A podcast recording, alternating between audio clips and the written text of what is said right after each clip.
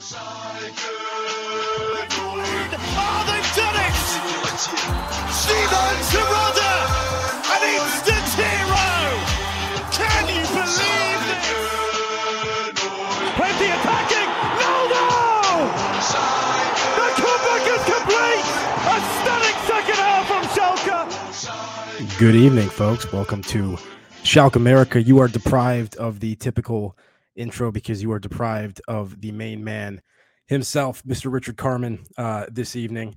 Uh, he is with us behind the scenes, working some of the tech magic. Maybe he'll communicate with some of you uh, in the chat tonight, but he's a little bit under the weather, unable to speak and uh, you know perform in his typical podcast duties. There he is in the chat participating already. So I want to say hi to Richard. You're going to be stuck with me uh, all evening tonight. Unfortunately, to break down uh, this penultimate fixture in the Bundesliga season, um, an absolutely crucial one for Schalke. Um, the final three games of the season, of course, uh, you know, uh, bookended with with Bayern Munich and RB Leipzig, two games that uh, we did not feel confident about winning um, in any season, really, uh, especially in a season.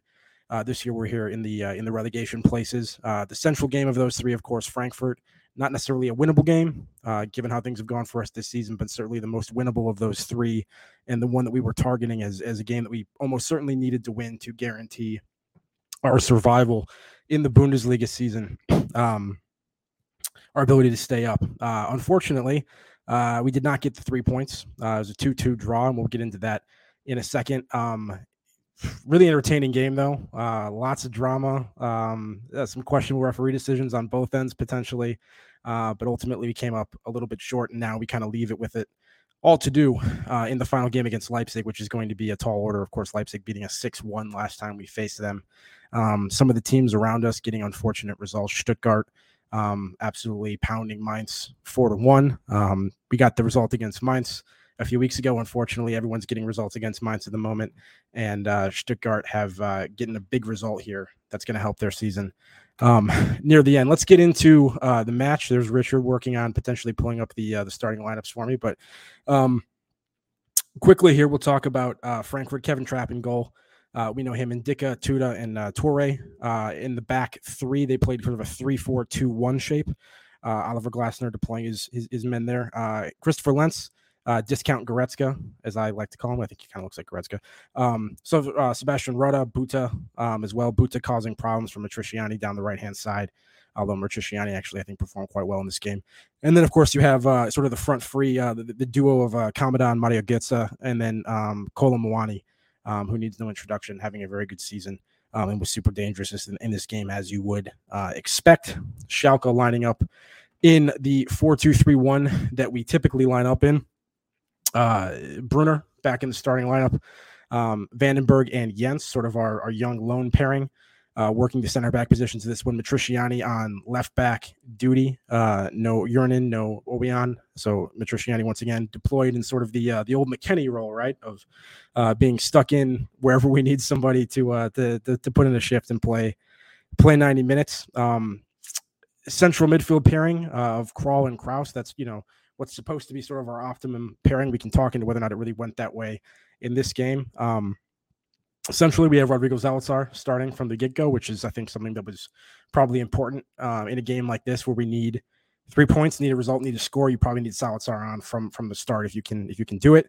Um, Skarke on the right hand side, uh, and then Kenan Karaman sliding over from the right to the left to replace uh, Marius Bülter, who, as we know, picked up his fifth yellow card again in that game against Bayern Munich and ultimately suspended for this one, not able to participate in this important game. And then Simon Terodde up top, starting from the get go in what was his last game uh, in front of the Schalke fans, the last home game of the season here, um, and one of his final games probably ever in the Bundesliga in the top flight.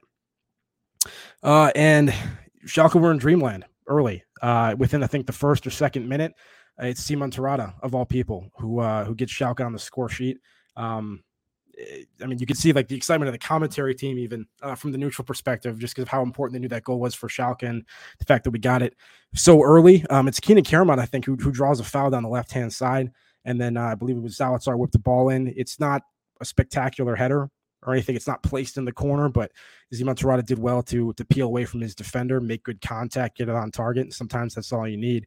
And uh, you know, Richard and I talked, I think, last podcast, like, wouldn't it be poetic if if Simon Terodde of all people was able to start and you know score a goal in front of the home fans for the last time and potentially bow out of the Bundesliga, um, you know, contributing to a you know hugely significant result for Schalke that helped them stay up.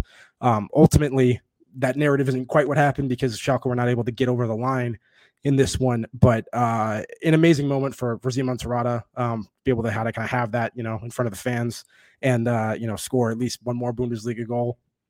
Um, you know, not good enough this season on the whole. Simon Terodde, of course, but we kind of expected that going in, and I think he deserved that moment anyway, just because of everything he did for us uh, last campaign. His you know his record-setting goal tally being as significant as it was to our promotion campaign and, and title in the second division uh, last season. But yeah, dream start for Schalke. I think through the first ten minutes or so, we actually looked quite good. Um, and really, I think overall in the first half, it was a it was a fairly even game. Um, I think I think Schalke competed. I think we had probably a similar number of chances overall. Um, Kenan Karaman, I'd actually like to shout out in particular. Uh, that's somebody who I've been very critical of this season.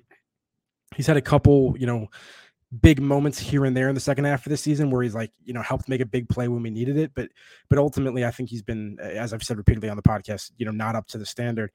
Kenan Karaman in this game, I thought was our best player in the first half, and maybe one of our best players overall, if not the best. Um, not as to say that everything he touched in this game, you know, turned to gold, but he certainly touched a lot in this game, and I think that speaks to uh, his approach and his work ethic in this one. He was super industrious, uh, you know, trying to make an effort to get in behind for his teammates uh, to, to, to be an option for them, and uh, was at the heart of a lot of what we did uh, well in the final third in this one. Like I said, I think it was him that drew the free kick within the first like minute or so that ultimately led um, to that Simon Terodde goal. Um, ultimately, things opened up a little bit. I do think Frankfurt kind of grew into the game after that first 10 minutes, even though ultimately was fairly even. Um, was very difficult for us to contend with, and um, and he really goes all over the pitch, left to right. He'll pop up on the left in one transition moment. You know, the next transition a couple minutes later, he's on the right side. He's very difficult to keep track of and was really trying to stretch us out of position. Um, you know, eh, great on the ball, great off the ball. He's, I mean, he's a really solid player. I'd be surprised if Frankfurt were able to, to hold on to him. I'm sure he's going to be targeted by somebody. Um, but anyway, he's, he has the ball on the right hand side of the pitch ultimately crosses it down to Kamada and uh, Tom Kraus, for my liking, backs off of him far too much, um, gives him way too much space. I think we, I don't know if it was Tom Kraus that made a similar mistake, but I think we've seen this a couple times from Schalke in the second half of the season where, um, you know, a player picks up the ball sort of on the edge of the box and our defenders back off of them way too much. They're able to take one step, you know, kind of get that yard of space to fire off a shot.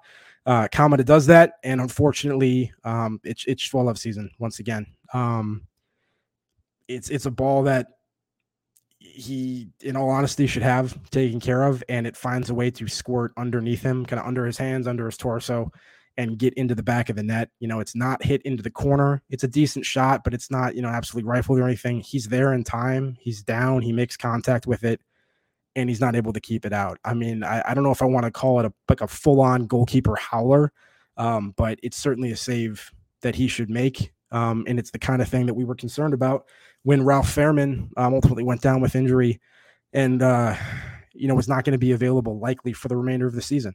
Um, I remember talking to uh, Ethan at Tedesco Time on Twitter um, a, a, number of weeks ago when this happened, saying, you know, we weren't super optimistic that Schalke were going to be able to stay up anyway. Um, but, you know, once Fährmann went down, all hope was essentially lost. And that's, and, I mean, I'm not trying to pile on to Schwolow. I know he's gotten a lot of abuse um, from the fans, some of that potentially crossing the line in terms of, you know, the kind of things we should be saying to people, regardless of how passionate we are. Um, it is a sporting event at the end of the day, but um, yeah, not not not good enough. Um, he's the kind of goalkeeper, unfortunately, that at times seems to create goals for the for the opposition. Um, you know, it's one thing if you're not, you know, making spectacular saves and not, you know, but if you can just be solid, make the saves you're supposed to make, and just keep a low profile, that's really all we need from a goalkeeper at this point. You know, in the relegation fight, and um, unfortunately too many mistakes from him down the stretch, and he uh, he gives he gives Frankfurt a goal in this one, in my opinion. Not good enough, um, and that's how we invited Frankfurt uh, back into the game. Super unfortunate. First half ends uh, one one. Like I said, overall fairly even. Um, second half, I think uh, Frankfurt had the best of that for the first at least 20 minutes, I would say, until the 65th minute or so. um, game, I think, certainly opened up quite a bit. Uh, the first half, it was bogged down a lot more, um, particularly centrally. Uh, you know, Frankfurt with that 3 4 2 1 with that with that numerical advantage in sort of the central midfield positions as opposed to our 4 2 3 1 um, made it difficult for us. I think in the second half, it really did open up a little bit. Um, they, they put us under a lot of pressure. And uh, ultimately, Frankfurt is able to take the lead and make it 2 1. And it's it's another pretty poor goal to concede, you have to say, ultimately. Um, uh, Goetze is kind of on the right hand side, squeaks it through. I forget who he plays it to initially. Um, and uh, ultimately crosses it into the center of the box. And uh, Tom Kraus involved once again. I mean, this is a player who's been super important for us. One of our better players over the course of this camp- campaign, one of our more consistent players. Um, you know, he's sort of the furthest player opposite from where the ball gets played in from. So he has sort of the best view of the situation. Um, he needs to, I don't know if he needs to shout to Matriciani or communicate more and let him know that he's got a man on. So he's making that run. He's got to be more vocal. He's got to track him fails to do that, lets him sneak through. Matriciani, you know, the player comes in from behind him, so he's he's not tracking it as well as he should. And ultimately, it's a free man in the box, and it's a very easy cross. And it's it's far too easy of a goal to concede um, from Schalke's perspective, in my opinion. So, I think that's what makes this this draw a little bit more frustrating as well. Is not just you know the fact that hey we drew we drew a better team than us, but it's the nature of the goals that we conceded. Um, you know the, the Schwolow mistake, and then what I think is pretty poor defending overall um, on on that particular play. So Frankfurt take the lead. Uh, super demoralizing moment. Um, fortunately, I think around 68th, 70th minute, Schalke started getting a foothold back into the game. You started seeing some subs get made. Um, uh, Drexler came in, I believe, for Skarke. You saw Danny Latza come in for uh, Tom Kraus. You ultimately had Sebastian Polter come in for Simon Terodde, and then you had uh, Tobias Mohr, Tobias Mohr sighting, who has just not been a factor for this season uh, at all. Uh, has has looked pretty poor, if not absolutely horrific, in, in many of the appearances he's made for us this season. Hasn't featured recently, to my to my recollection, unless I'm forgetting some recent cameo appearances from him. Uh, but he comes into the game and ultimately makes a huge impact. Um, you got to say, you know, the, the, subs from Thomas Reis were were spot on. I don't know how how genius they are in terms of those are kind of just the guys that are available at this point, but um, yeah, uh, you, you started seeing some good combination play down the left hand side between you know Tobias Mohr and Matriciani, and you know Matriciani shout out to him once again. Just looked looked absolutely gassed, but was still putting in the effort, putting in the hard yards at the end of the game, um, and he's absolutely instrumental in, in the lead up to uh, the the ultimate equalizer uh, for Schalke, where he's kind of fighting off multiple players, shows his, his strength in one on one duels, um, is able to play it into Tobias Mohr, and then Tobias Mohr, when we talk about where he's at his best, where is it? It's in and around the final third, working on the left, creating overloads and, and, and advantages, and then ultimately playing in balls with his left foot. He gets one on his left foot, play like bends it around the defender, just kind of into that area right between you know the back line and the goalkeeper, and and Polter's there, puts a foot on it, um, and he gets it past the keeper, makes no mistake about it. So, uh, you know, pretty incredible for the subs to come on and have that kind of an impact. Um, Eh, the Veltins Arena was rocking when that happened. Gave us a little hope that maybe in the final 10 minutes or so, we could find a way uh, to, to, squeak something out. Um, but ultimately, that was not to be. This game ends uh, two to two. Um, had some additional chances down the stretch, you know, as well. Um, there were some other, you know, decent decent looks at goal that we weren't able to to convert. Um, and it's it's it's tough, especially once again when you, when you think about the nature of the goals that we conceded. Um, this was a game that, in all likelihood, we needed the three points from. And you know, we've been horrible offensively, but we found a way to score two goals. And then you get the goal from Schwolow, like, you know, taking it away. Um, and then ultimately the poor defending as well. So, um, yeah, heartbreak. It, it, puts us in a position, especially with Stuttgart um, being victorious against Mainz this weekend. Uh, where now, you know, there really is almost no option outside of us trying to, to go ahead and, and find a way to get a result against Leipzig. Um, not looking good. It hasn't been looking good for a while, but that that's the situation we're in ultimately, and um, I'm not I'm not sure it's going to get uh, much better. Um, and the other thing that's unfortunate is that RB Leipzig really doesn't have anything to play for in the final game. That's a good thing for us. Uh, unfortunate for their teams is that I think they have more than a three point cushion to third place, and they and they have more than a three point cushion to second. Um, so maybe a potential to take a foot off the gas. I honestly doubt that, uh, but hopefully uh, that'll be uh, the case for us. As you can see, Richard pulling up the table here for us to take a look at. Uh, Hertha Berlin already relegated officially.